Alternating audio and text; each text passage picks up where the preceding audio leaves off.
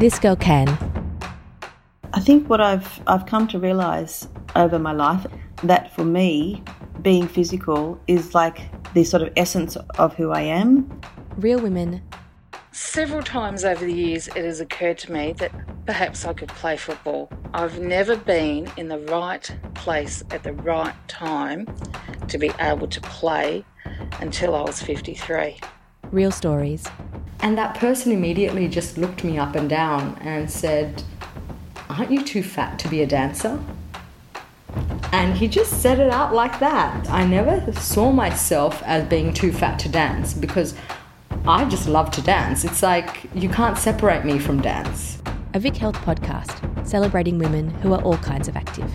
I feel so incredibly alive when I'm dancing and I'll not give that up for anything. And not just that, I'm really good at it. Coming soon.